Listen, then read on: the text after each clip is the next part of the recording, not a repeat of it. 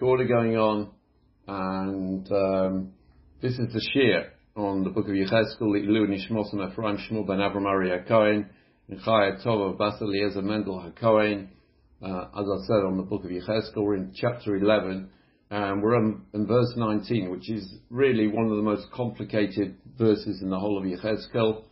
Um, I'll just repeat the, the verse to you. It's at the stage where Yechezkel, after four chapters of, visions of destruction of the temple, has been given um, words of uh, comfort, words of uh, consolation by God, that at the end of the day, uh, at the end of days, everything's going to be fine, the Jews will return, um, and there'll be a messianic era, etc., uh, etc.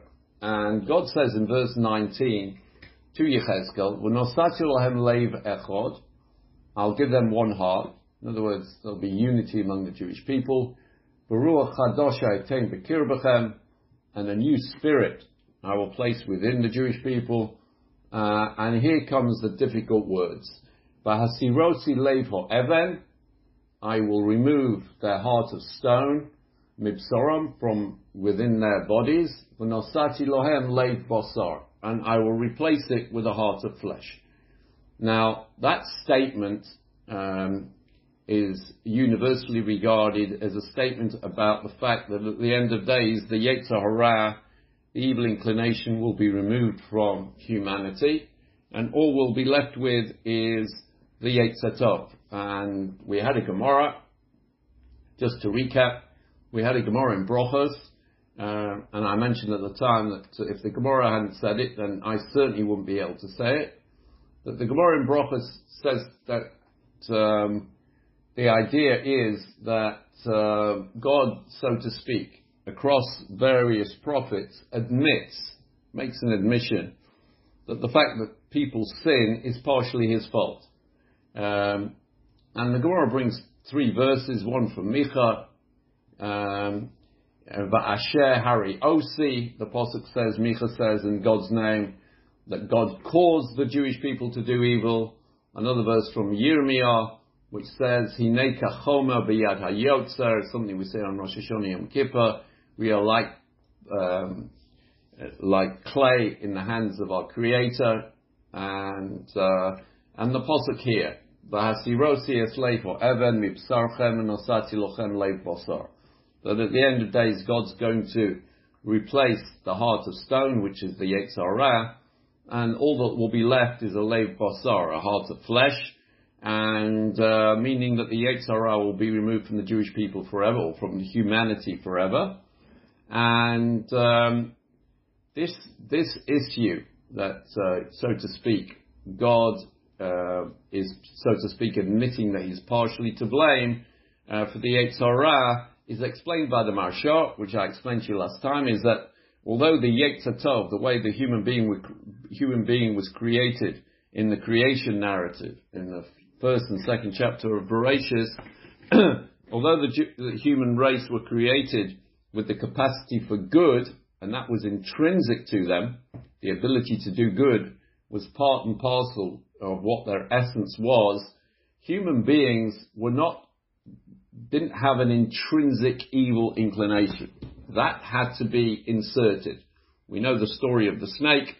Um, in, in the, the, creation narrative, the snake is the Yetzer Hara, the inclination to do evil, and that was external to Adam, it was external to Chava, um, but eventually uh, humanity um, evolved, so to speak. I don't really like to use that word, word but the Yetzer Hara was, so to speak, uh, inserted at birth after the human being was uh, uh, gestated in the uh, uh, womb of a woman, just before birth, the um, the Yetzer Hara, so to speak, which is not intrinsic to humanity, was inserted by God to give the human beings free will. And as a result of that, it's not really the essence of what a human being is. And God admits that. God admits that on that basis, he is partially to blame for the fact that human beings sin and the fact, that the Jewish people have sinned continually uh, through the ages. and which is a, a, a very, very difficult philosophical issue for us to deal with. And it, it becomes even more problematic when we look at the story of Noah. And that's where we got up to last week. Because in the story of Noah, uh, we saw that the, God destroyed the world with a flood. And after the flood, we have these two verses which are very strange. That they came out of the ark, uh, Noah and his children and all the animals, and the Torah says, this is in Bereshit in chapter 8, Vayiva Noach Mizbeach Hashem, he came out of the ark, and Noah built a, an altar to God, Vayikach Mikola Behema and he took some of the animals, the kosher animals, Mikola Ofa Tahora, and from the kosher birds, Vayal Olos from Mizbeach, and he brought burnt offerings on that altar to God. Uh, and God says, uh, the apostle says, "V'yorach Hashem es reach anichoach." God smelled the pleasant aroma, not literally. God doesn't smell uh, things, but uh, it was acceptable to God. This this offering that Noach brought. Vayoma Hashem el libo. God, so to speak, said into his heart, "Lo osif lekalol odes adoma."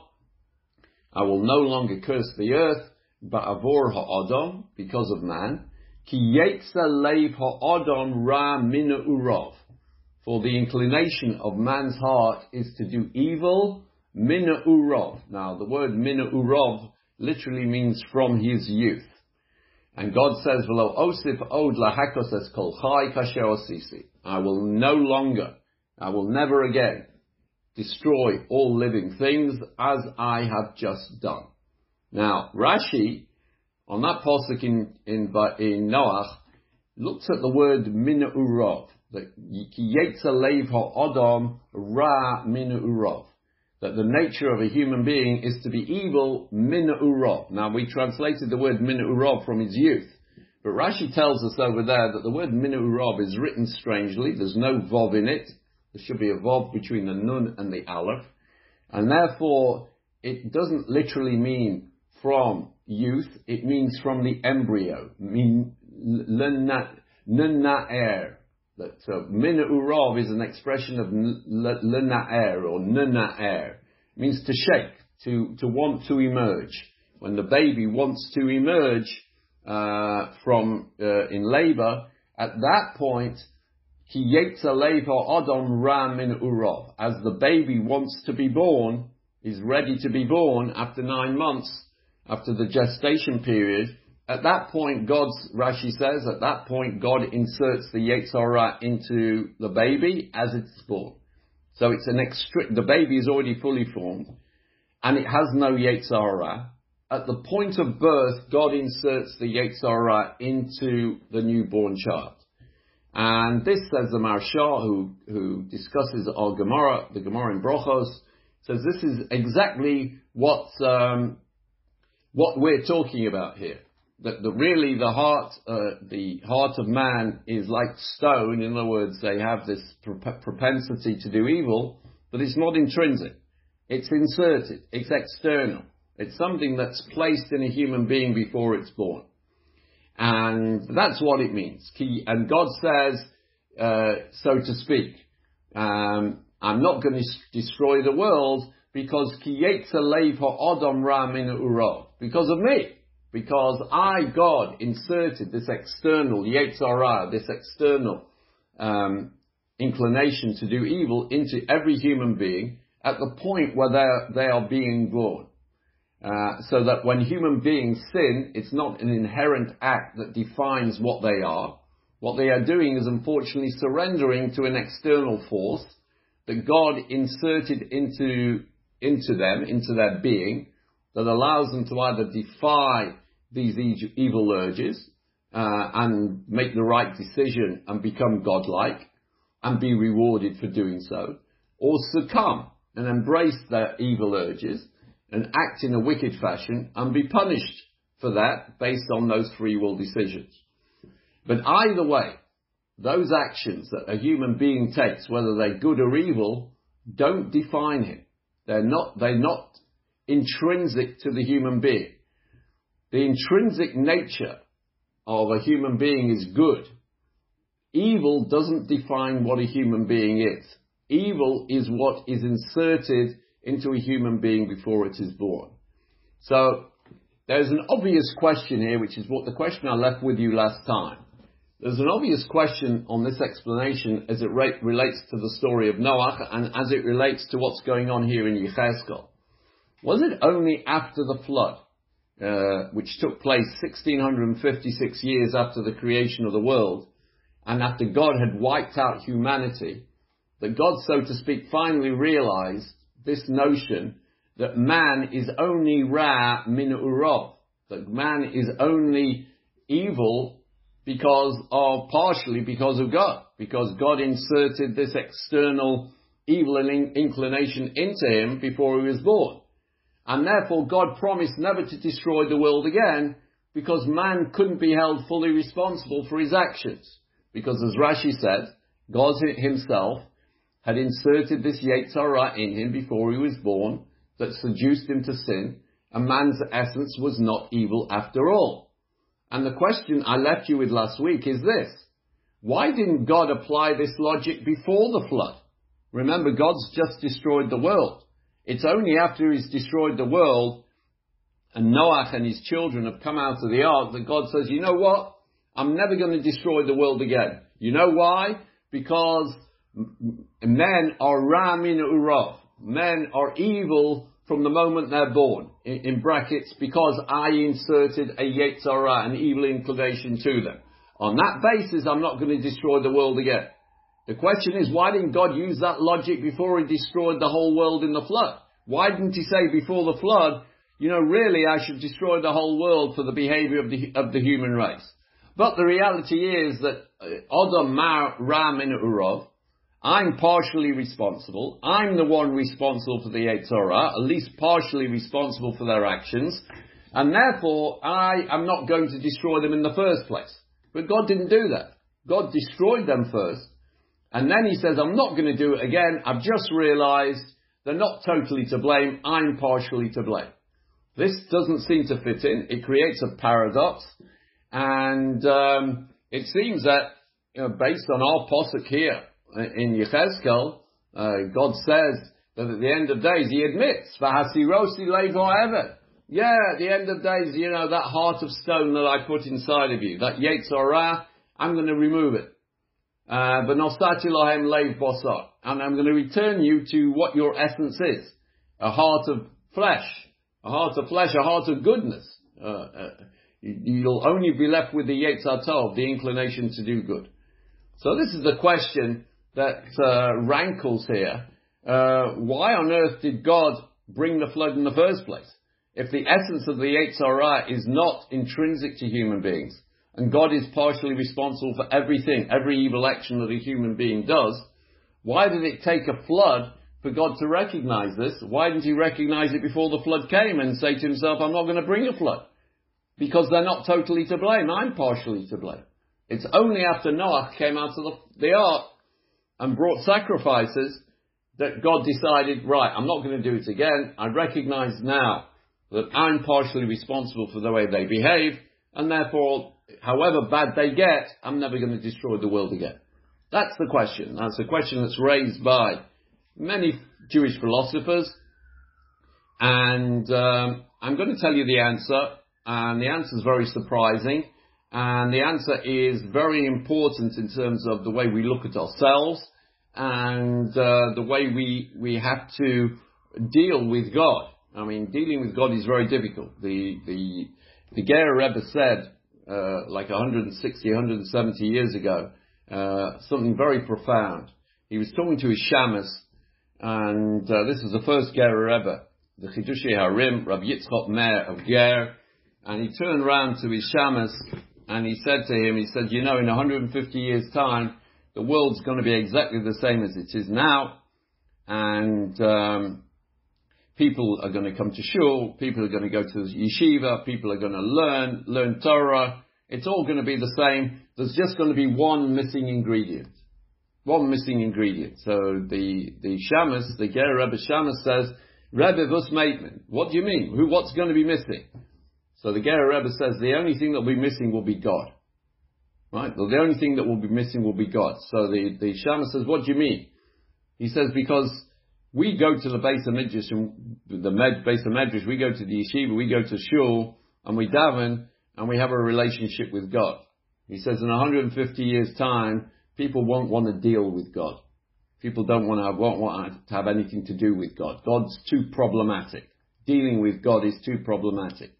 They'll be happy to go to shul, they'll be happy to learn some Torah, but don't bring God into the equation. Leave God out of it. And to a great extent, he's right. You know, we don't like to talk about God. Too, God's too complicated. Leave God out of it. Let's just dive into God three times a day, run away from shul as quickly as we can. We've done our duty, and you know, if something is troubling us, so we we ask God, but generally speaking, we go through our days and we don't really give God a second thought. And um, the reality is um, that the whole essence of our lives is uh, intrinsically connected to God. So the question here is, what was it? What what changed God's mind here in the story of the flood? That all of a sudden, after the flood, that uh, God decided, um, even though He's God, so to speak, partially responsible for every evil action that a human being does, because He's responsible for the creation and insertion of the Yetzer Hara, uh, he's not going to destroy the world again because he accepts partial responsibility. And the answer is this, that the Posset says that as soon as Noah got out of the ark, Vayal Olos, Noah brought burnt offerings. Now, Olos, burnt offerings, are offerings that uh, are brought on the Mizbeach, and they're totally burnt. Um, and uh, most korbanos, most offerings that are brought on the Mizbeach in the Beis HaMikdash, so it's split. So some of it is burnt on the Mizbeach as a, so to speak, a gift to God. Some of it is given to the Kohen Gadol, or the Kohanim. And some of it is uh, uh, attributed and given to the person that's bringing the, the sacrifice. The olos, the burnt offerings are different. An olah, a burnt offering, is completely burnt. It's completely l'Gavoah. It's all for God, so to speak. It's an expression when you bring an olah, a burnt offering, it's an expression of total submission to God. It's an expression of total submission to God's service. And it's a, an expression of total submission to God's service without any expectation of personal gain. An olah is um, the human equivalent of altruism. You're doing it just because you want to please God. You're doing something not with the expectation of receiving reward. You're just doing it because you love God, because you want to be connected to God, because you want to serve God. So, say the Meforshim, it's the Rambam and uh, the uh, Sefer Korim, all the great philosophers in Jewish history make this point. So that while it was true and obvious that God knew and that God knew and that God appreciated that Yetzer Lev Ha'adam Ra Min Urov, that human being, the essence of a human being was not really evil.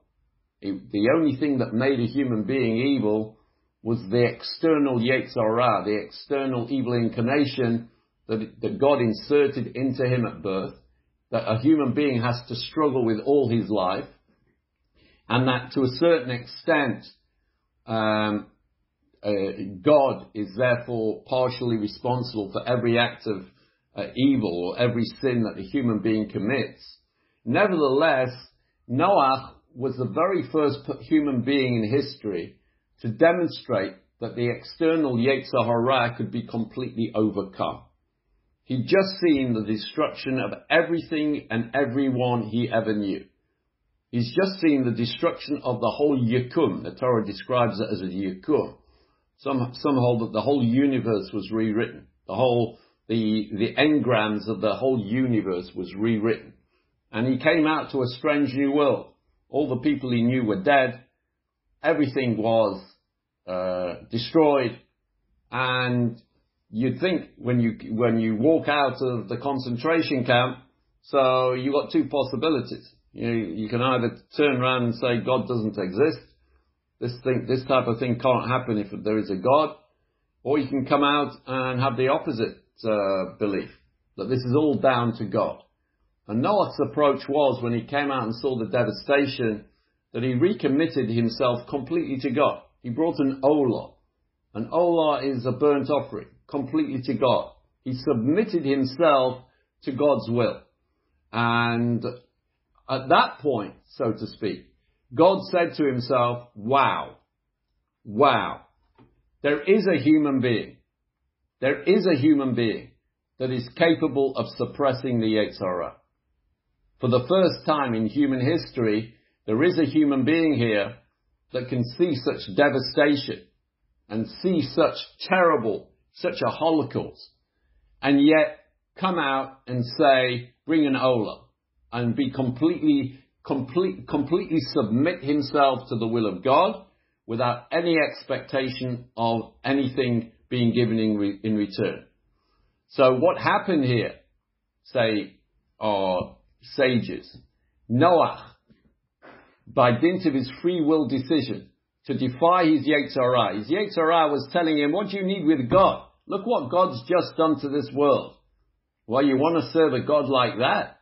A God that's just destroyed millions, hundreds of millions of people and all the animals and destroyed this beautiful planet. You want to serve a God like him? And Noah says, yes. Not only do I want to serve a God like that, I want to completely submit myself to him. Says God, oh, I found one. After all this time, after 600 1656 years, I found the prototype. This is the human being I was looking for. A human being that has got the ability to overcome this external evil inclination that I put inside every human being. He's got the ability to overcome it, dedicating himself to God, and prove to me, says God, that the human race has got a future. After all, if Noah, after seeing all the devastation of the flood, comes out of the ark and dedicates his, his future to the service of God Vayal Olos. He brought burnt offerings, despite the Yetzer telling him to blame God for the cataclysm. The Yetzer was very strong in Noah. So look at this God. Look what he's done. An evil God. And yet Noah completely overcame that. Says God, here is a human being is now mature enough to warrant a future the human beings that come from this, this particular human being, they warrant a future. Their descendants warrant a future, and that's the message of God to Yechezkel in these verses here. Um, and, and they appear to us in a very strange version, in a very strange order. Because in this chapter, chapter 11, God gives us an insight to the future. Because in verse 17, we're dealing with verse 19, but if you go back to verse 17, God says, This is the, ex after all the expressions of, of destruction that are going to befall the first temple, and Yerushalayim and Yehuda and the exile and the famine and the disease and the plague that's going to affect the Holocaust, that's going to affect the first, um, the generation uh, that live in First Temple period times when it's destroyed. We're in the three weeks now. It's that's the time when we think about these things. God says, despite all that, despite all that devastation of the destruction of the first temple, despite all the devastation of the destruction of the second temple, despite all the devastation of Jewish history over the next two and a half thousand, two thousand, two and a half thousand years, the persecutions, the the Crusades, the Byzantium Christians, the Muslims, whatever it is, all of it. Nevertheless, v'kibatzti eschem mino'amim. There'll come a time when I'll gather you, God, God says in this chapter, as a message of consolation. I'll gather you from all the nations. And I'll collect you from all the lands you've been exiled to. That's step one. Step two, also in verse 17. V'nosati lochem es admas Yisrael. I will give you the land of Israel, which that's the era we're living in. Now the Jews have got the same test. The Jews of our generation have got the same test that Noah has had. Noah came out of the ark and he saw the holocaust of the devastation, the cataclysm of the whole of humanity being destroyed. We have just emerged from the crucible of 2,000 years of persecution. And we've been given back, as God said here to Yechezkel, the Nosati lochem esad masako Yisrael, in verse 17. I'm going to return you to the land. So we're at the point here, we've been here 74, 75 years. We're at the point here now in the land of Israel in the year 2023 that Noah was in, when Noah came out of the ark. Which way does he go? What do, he's, he's free and easy. He's been returned. The waters have left. The flood's finished. Those that are dead are dead. Those that are alive are alive. The world is his oyster. We've, we've been returned to the land as well. We're in Noah's shoes here. What do we Jews do with our newly acquired freedom? Our return from exile? Our, our autonomy in the land? We have just been brought back from the brink of destruction, equivalent to the brink of destruction that Noah felt. Noah saw the flood coming. Noah was in the ark. He must have thought, he was there, and he must have thought, at any minute now, this ark's going to turn over and we're going to be dead. That he's a human being. It would be only natural to think that. But just like the Jewish people, or just like Noah, the Jewish people have emerged. They've come out of the ark. How will we react? What's our, what's our reaction gonna be? So God says here in our chapter, God says, step three, which is verse 18, when you arrive back in the land, if you Jews discard all the paganism and sexual immorality from the land, in other words, if you, if you, if you replicate Noah's submission to God, and it says in verse 17, V'hasiru eskol shikutseha v'eskol to'al mimenu. You remove all the detestable things and all the abominations you brought with you from, you've been 2,000 years in exile and all the nonsense and rubbish and, um, all the, all the customs of the nations you've lived among for 2,000 years. When you come back here, what are you going to do with all that? Are you going to keep that, keep, keep hold of that? Or are you going to do what Noah did? Are you going to dedicate your lives to me? Because if you dedicate you, if you do what Noah did, then I'll never kick you out again. Just like he says by Noah, he saw what Noah did and he's never going to destroy the world again. The, the argument to us is exactly the same. I've brought you back to the land. I've taken you out of the ark. I've taken you out of persecution. What's your reaction going to be? If your reaction is the same as Noah, then you can read verse 19 with pride. Because verse 19 says, then what will I do, says God, in verses, stages 4 and 5, V'nosati lohem leivechad, God says. If you do what Noah did, and submit to the service of God, and you submit to me, and without any expectation of anything, just because I am your God. Then God says, our verse. I'll give you something you've not had for 2,000 years. Unity. V'ruach. And you'll, you'll be for the first time in 2,000 years a new sense of purpose. A ruach chadosha. You'll have a new sense of purpose, just like Noah did when he came out of the ark.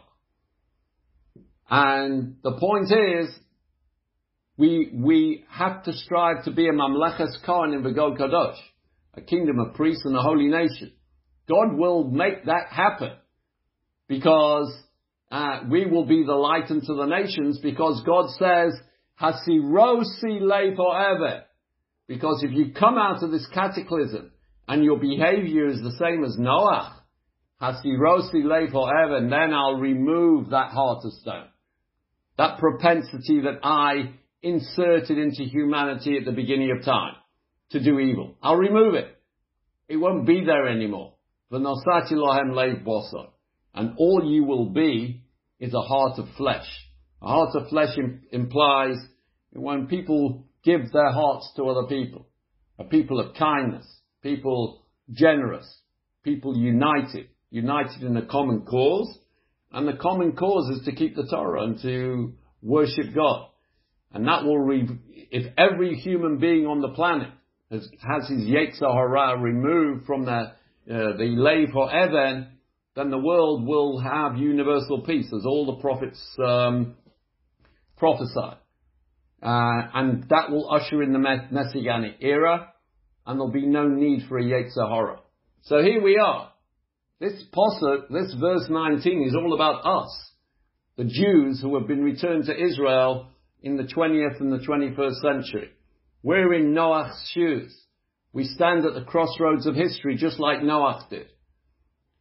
Noah made the right decision and on, on that basis God says, right, these are human beings I can work with. I'll never destroy humanity again. We're at exactly that same crossroads. The next move is ours. God is waiting, and God's very patient. God is waiting to see whether we have the ability to accomplish step three, to take the jump that Noah did, to defy the Yetzer Hara, to come to back to the land of Israel and say, we're here not because of political Zionism, not because of anything political, not because of anything. The reason why we're here is because God's returned us, and God's returned us for a reason so that we can fulfill our destiny. Our destiny is to be our Mamleches Kohanim V'Goy Kadosh, a kingdom of priests and a holy nation, and Or Lagoim, a light unto the nations. And if that's what we do, so what, what, what follows on from that is complete unity, a new spirit, a new sense of purpose, a ruach chadosha, and the removal of the lev Even, the Yetzer Hara, and the world will be in a state, the state it was at the time before Adam and Chava were ejected from the Garden of Eden. So that is a, a, a, much deeper understanding of this verse, uh, which is reflected in many of the uh, uh, uh, philosophers, Jewish philosophers throughout the ages. I've given you a cross section of the way they look at this, but essentially what I've explained to you is the way they understand the story of Noah. I'm sure it's, uh, I don't know, um, maybe it's something that you've never listened to before, but that's the connection here to this verse. This verse these verses in, in chapter 11, verses 17, 18 and 19 are a roadmap to the Messianic era that we're right in the middle of because we are the generation that has been returned here. And now we're the generation that has, that has left the ark, having witnessed all the devastation of human history, and now the boots, the, the, the balls in our court. Yes, Mark, you want to say something?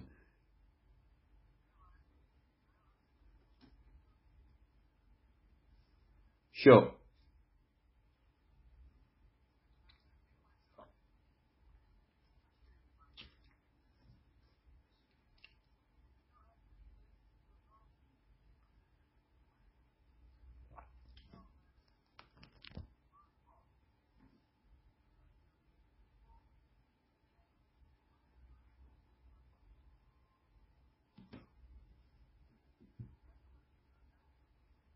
No, uh, I, this is the point that Yechezkel is being told. You don't have to wait for you, you don't have to wait for the Mashiach. Well, you, you tell me. You're living in the land of Israel. You tell me what the problem is. You,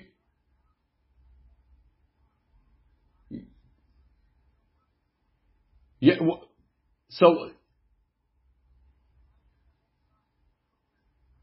Well, this is this is the problem. This is the problem. It's not just them. It's not just them. It, it, it's not just people out protesting. It's the fact that people are at least partially corrupt. It's the fact that the the things about this country that are not correct, the, the way things are done in this country that uh, uh, are contrary to what God wants. Absolutely. Um, but we must be doing something right because we're still here right, we must be doing something right because, we're still here. And um, I mentioned in, I mentioned in,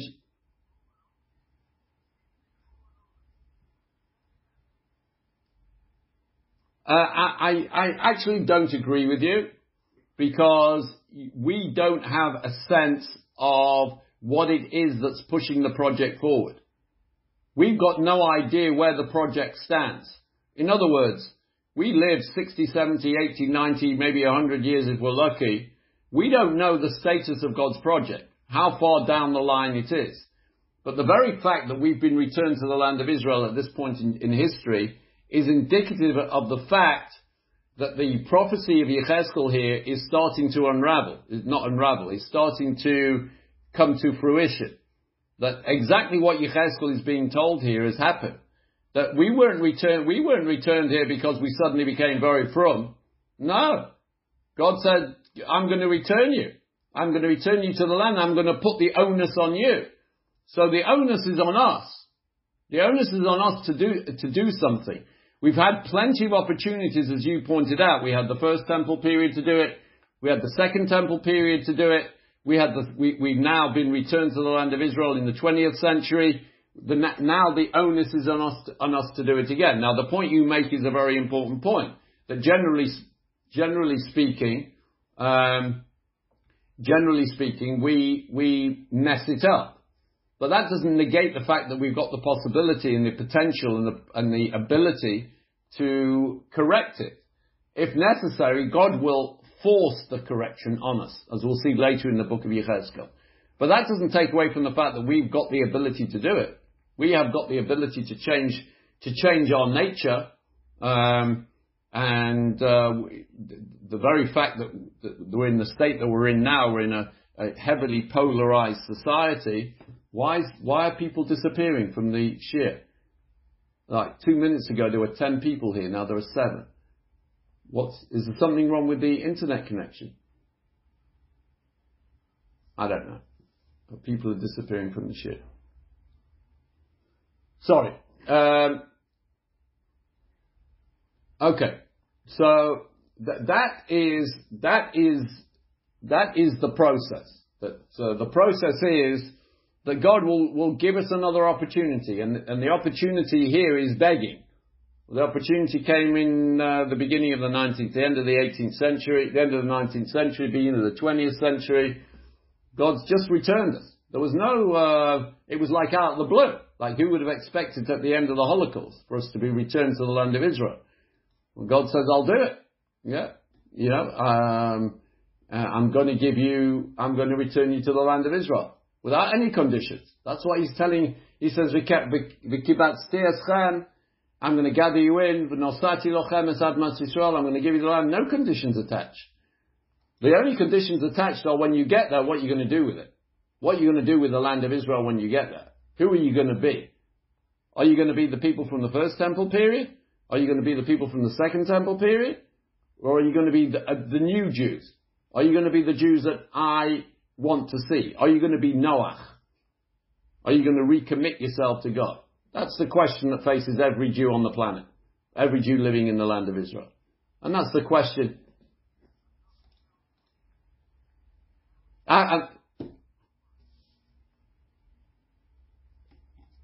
Mark, I have to move on I, I, I, because uh, you, you, are not correct here. At this point in time, when he came out of the ark, that's what he was. It's, it's later on that he becomes very much like us. He becomes disillusioned. At the point when he came out of the ark, he was not disillusioned. It was only later that the Torah describes him as farmer Noah, old farmer Noah. He, he planted a vineyard and he got himself drunk and he became disillusioned. But at this point in time, the moment he came out of the ark and uh, he was released so to speak, and he saw the devastation that had gone on around him, at that point the Torah clearly says that he was completely and utterly committed to God. Later on he became, you're quite right, he became disillusioned.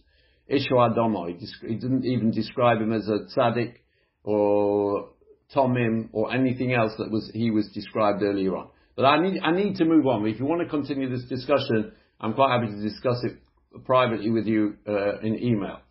But we need to move on um, to the next, towards the end of this chapter. Um, so, what, what, God's got an expectation. Um, God's got an expectation of the Jewish people that he's explained to Yechezkel now. Um, and God now describes in, in verse 20 uh, the process to get from state, step 3 to step 4 and 5. How, how do you change centuries of misbehavior and living among um, and living among the nations and picking up the bad habits and the assimilation of living among the nations for 2,000 years and suddenly becoming what God requires of you. So that God will, so to speak, uh, create unity in the Jewish people. How do you, how do you, how do you cast aside 2,000 years of exile and all the baggage that goes with it? So he, he says, Yechezkel is being told here, the process to get from step three, to get from the point where you come to the land of Israel and um, the return uh, to get to the point where the end game, the messianic era takes over. So he says, "Laman lechu." There's a there's a process. There's got to be an acceptance by the Jewish people that when you return to the land, that you're being returned to the land by God. That there's no other force involved here. The miracle of the return of the Jews to the land of Israel in 1948 had nothing to do with the United Nations. Right? They were just a tool, just like the Babylonians were a tool to have us, um, to have us uh, exiled, um, just like the Romans were God's tool to have us exiled. The United Nations were a tool to have us re- reinserted into the land of Israel. There has to be this recognition. Verse 20, Laman yelechu, in order that you'll follow things that you don't understand. B'chukosai, a chok is something you don't understand. How, how, how is it possible we've been returned to the land of Israel? How is that possible? Impossible. In the context of Jewish history, that this would ever happen. You've just got to accept Laman b'chukosai yelechu. You'll accept it, even though you don't understand it. Ve'es mishpatai yishmeru ba'asu asa. You've got to come back, understand that it was God that brought you here, and keep the Torah. Va'yu li la'am, and they will be um, my people. Va'ani ayeh lohem lolehim. Then I will be their God. Though, that is not negotiable. Um, and but the problem is that this verse here seems to create a bit of a contradiction with the previous verses. Because first God says in verse 17, I will ingather you. I'm going to ingather you, all the Jews. No conditions attached. Then God says in verse 17, 17 I'm going to give you the land of Israel for eternity. And then God says in verse 18, then as I just explained, that once we return, then the onus is on us um, to remove uh, uh, our pursuit of, of Avodah which is in the modern context, it's materialism and sexual immorality, as the Prophet says, Uvo v'hisires kol shikutzel that's verse 18. And then in verse 19, which we've just spent so much time on, it says, if we achieve that, if we manage to cast aside all the nonsense, all the baggage we've picked up, all the assimilatory baggage we've picked up over 2,000 years in exile, then v'nosati lohem leiv echad. I will create unity in the Jewish people, v'ruach hadosha, and they will have a new purpose. V'asirosi leiv Evan. God will remove the Yetzer Hara from the, from the, from humanity in, uh, introducing a, an era of world peace, uh, which we know as the Messianic era, era. And the question is this, if we go through all these stages, with the end result being that our Yetzer Hara has been abolished, then isn't it obvious that the end result would, will be B'chukosai yelechu, B'es mishpatai yishmaru, that everyone in every Jew everywhere will keep the Torah? Because after all, if the Yetzer Hara is removed from a human being, then that essentially means that a human being has got no free will. And all that he's got inside of him is a Yetzer Tov, which is the urge to do good. And if all a person's got is in, inside him is the urge to do good, it's going to be impossible not to observe the Torah. So this verse here seems to be redundant because God seems to say, you know, when you get back to the land of Israel and I do all these things for you and you cast aside all the, all the, all your interest in, in money and wealth and sex, sex and drugs and rock and roll and concentrate on serving God, then I'm going to get rid of the Yetzer I'm going to bring the Mashiach and I'm going to bring unity and all the good things and peace on earth. I'm going to do all that. And then you'll keep my Torah and you'll keep the, you'll, you, you, you'll, you'll keep my statutes. And as the Abarbanel says, that's obvious, isn't it? If the, if the Yetzer is taken away, if the evil inclination is taken away, then obviously everybody's going to keep the Torah. There'll be no choice. There'll be no Yetzer Hara telling you to go to the football game, to go to the pub, to go to the, to the strip club. There won't be a Yetzer Hara. So why does he have to be told, why do we have to be told in this verse that, you know, then I'll expect you to keep my Torah. So obviously we'll keep the Torah. There'll be no alternative. So this is the question that the Abarbanel asks. And listen to his amazing answer here. Listen to the amazing answer of the Abarbanel. Hinehu, does everyone understand the question? Just before I go on. I don't understand why people have gone. People have just disappeared from the shiur. Maybe they're not. Does everyone understand the question I'm asking here? Sorry? Okay. So. You want me to repeat the question? Okay. the question that Baban asks here is, look, God's made a list of requirements or a list of, uh, of things that are going to, that are going to introduce the Messianic era. First, God says, I'm going to gather you in from the nations, from across the world. I'm going to give you back the land of Israel. Then the onus is on you, as we discussed in the last verse, to get rid of all your, all your nonsense, all the nonsense you've brought with you from exile.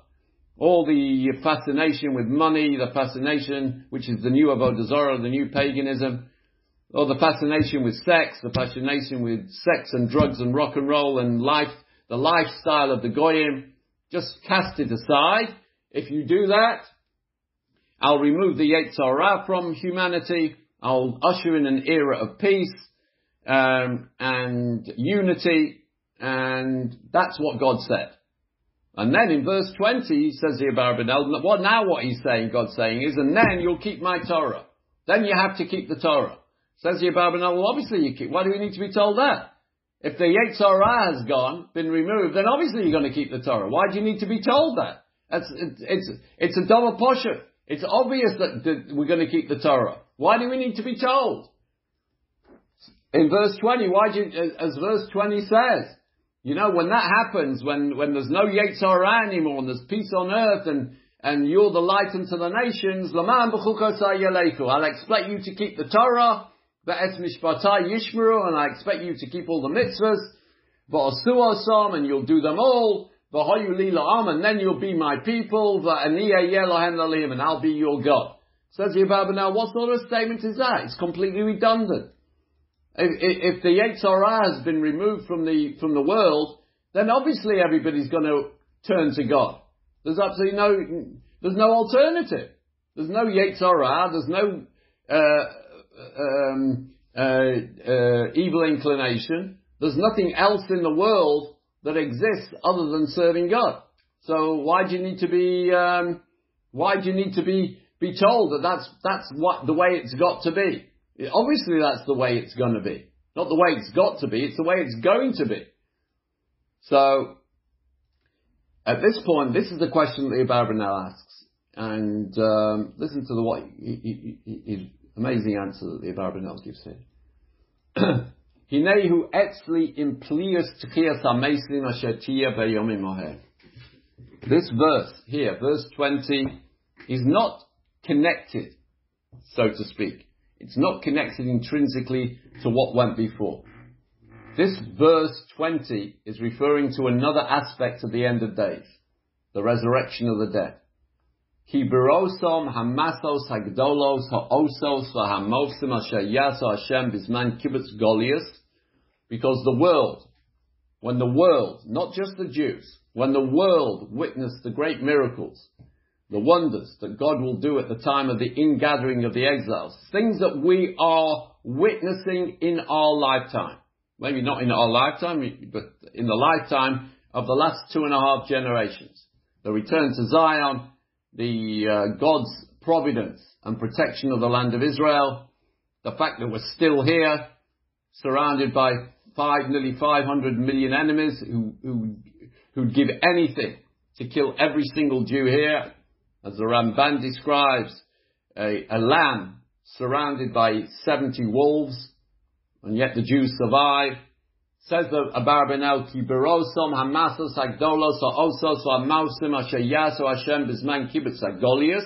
Remember, the Barmanel's talking 500 years ago. He can't even imagine the return to Zion that's taken place in our lifetime.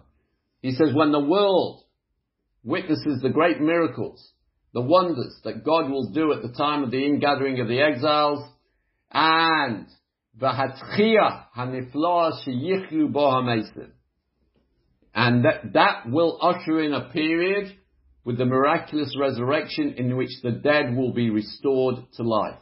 He says that's what this posuk is talking about here.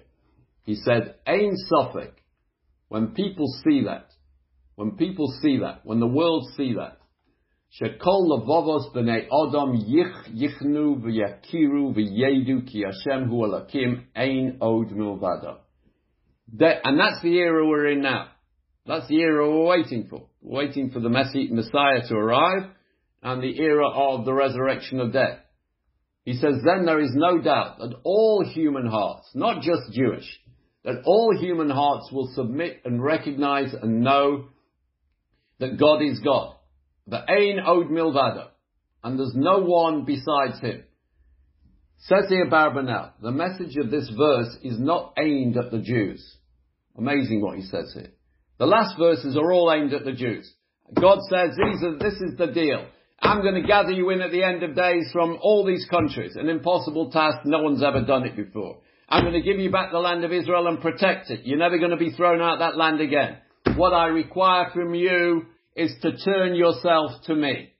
If you do that, I will bring in an era of peace around the world, the Messianic era, and I will remove the Yetzer Hara. And then verse 20, about keeping the Torah. Says here Barbanel, verse 20 about keeping the Torah is not about the Jews. The message of this verse is not aimed at the Jews. The message is aimed at the whole of humanity. That when the entire world witnesses the ingathering of the exiles and the arrival of the Mashiach and the resurrection of dead, this verse becomes clear. This is how you read this verse. Laman yishmaru. The whole world, not just the Jews, will keep the Torah. V'hoyu li la'am. And I, God, will be recognized globally as God. V'hoyu li, not you will be to me, you the Jews will be to me as a people. The whole of humanity will be to me as a people. V'ani ehya lohem and I will be for them, for the whole of humanity, as a God. All of humanity will be under my wings, and I will be a God for the whole of humanity. That is what this verse is about. And that, says the Abarbanel, if you read through verses 17, 18, 19, and 20, that is the roadmap to the redemption of Israel, and we we, everyone in this year, or everyone who's living in the land of Israel currently, we're right in the middle of that. We're in step three. We're the generation that are here. The onus is on us to make all the other promises that God makes in these uh, ensuing verses, in verses verse 19 and verse 20, come true. Um, so that that's the Abarbanel here. That's that's how he said you've got to read this verse. So, um, okay. So I think we'll we'll stop there. There's there's, there's one or two more things um, that we need to learn about the Yetzer Hara because this this issue here about the Yetzer Hara being removed is problematic. Um, the idea of the Yetzer Hara being removed is very problematic because what sort of a world is it going to be when where people don't have free will? What sort of a world is that? What sort of a world can we expect to live in where you really don't have any choice but to do the right thing. uh, as the as the uh, Ramchal, Ramosha Chaim Luzzatto points out on a couple of occasions, that actually creates a very boring world. And he actually makes the comment about the next world, the world to come, when we die. We go to a place where there is no evil. There's no evil in front of God. You go into the next world, a place where there's no evil. Ask the Ramchal a question. Isn't that going to be very boring? Isn't that going to be a very, very boring place where you're not tempted to do something a bit naughty, where everybody does exactly as they're supposed to do? What a boring world.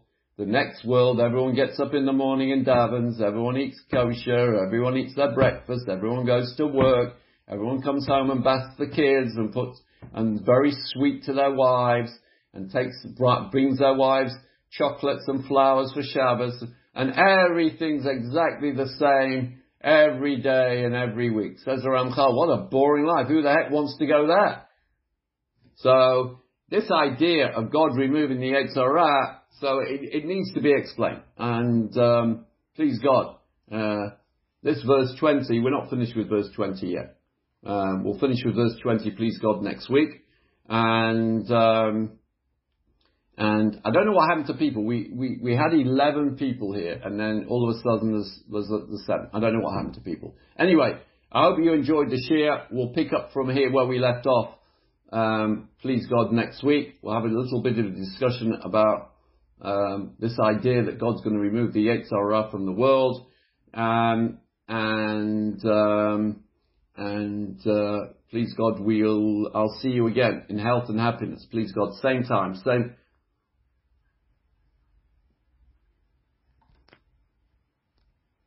Hello?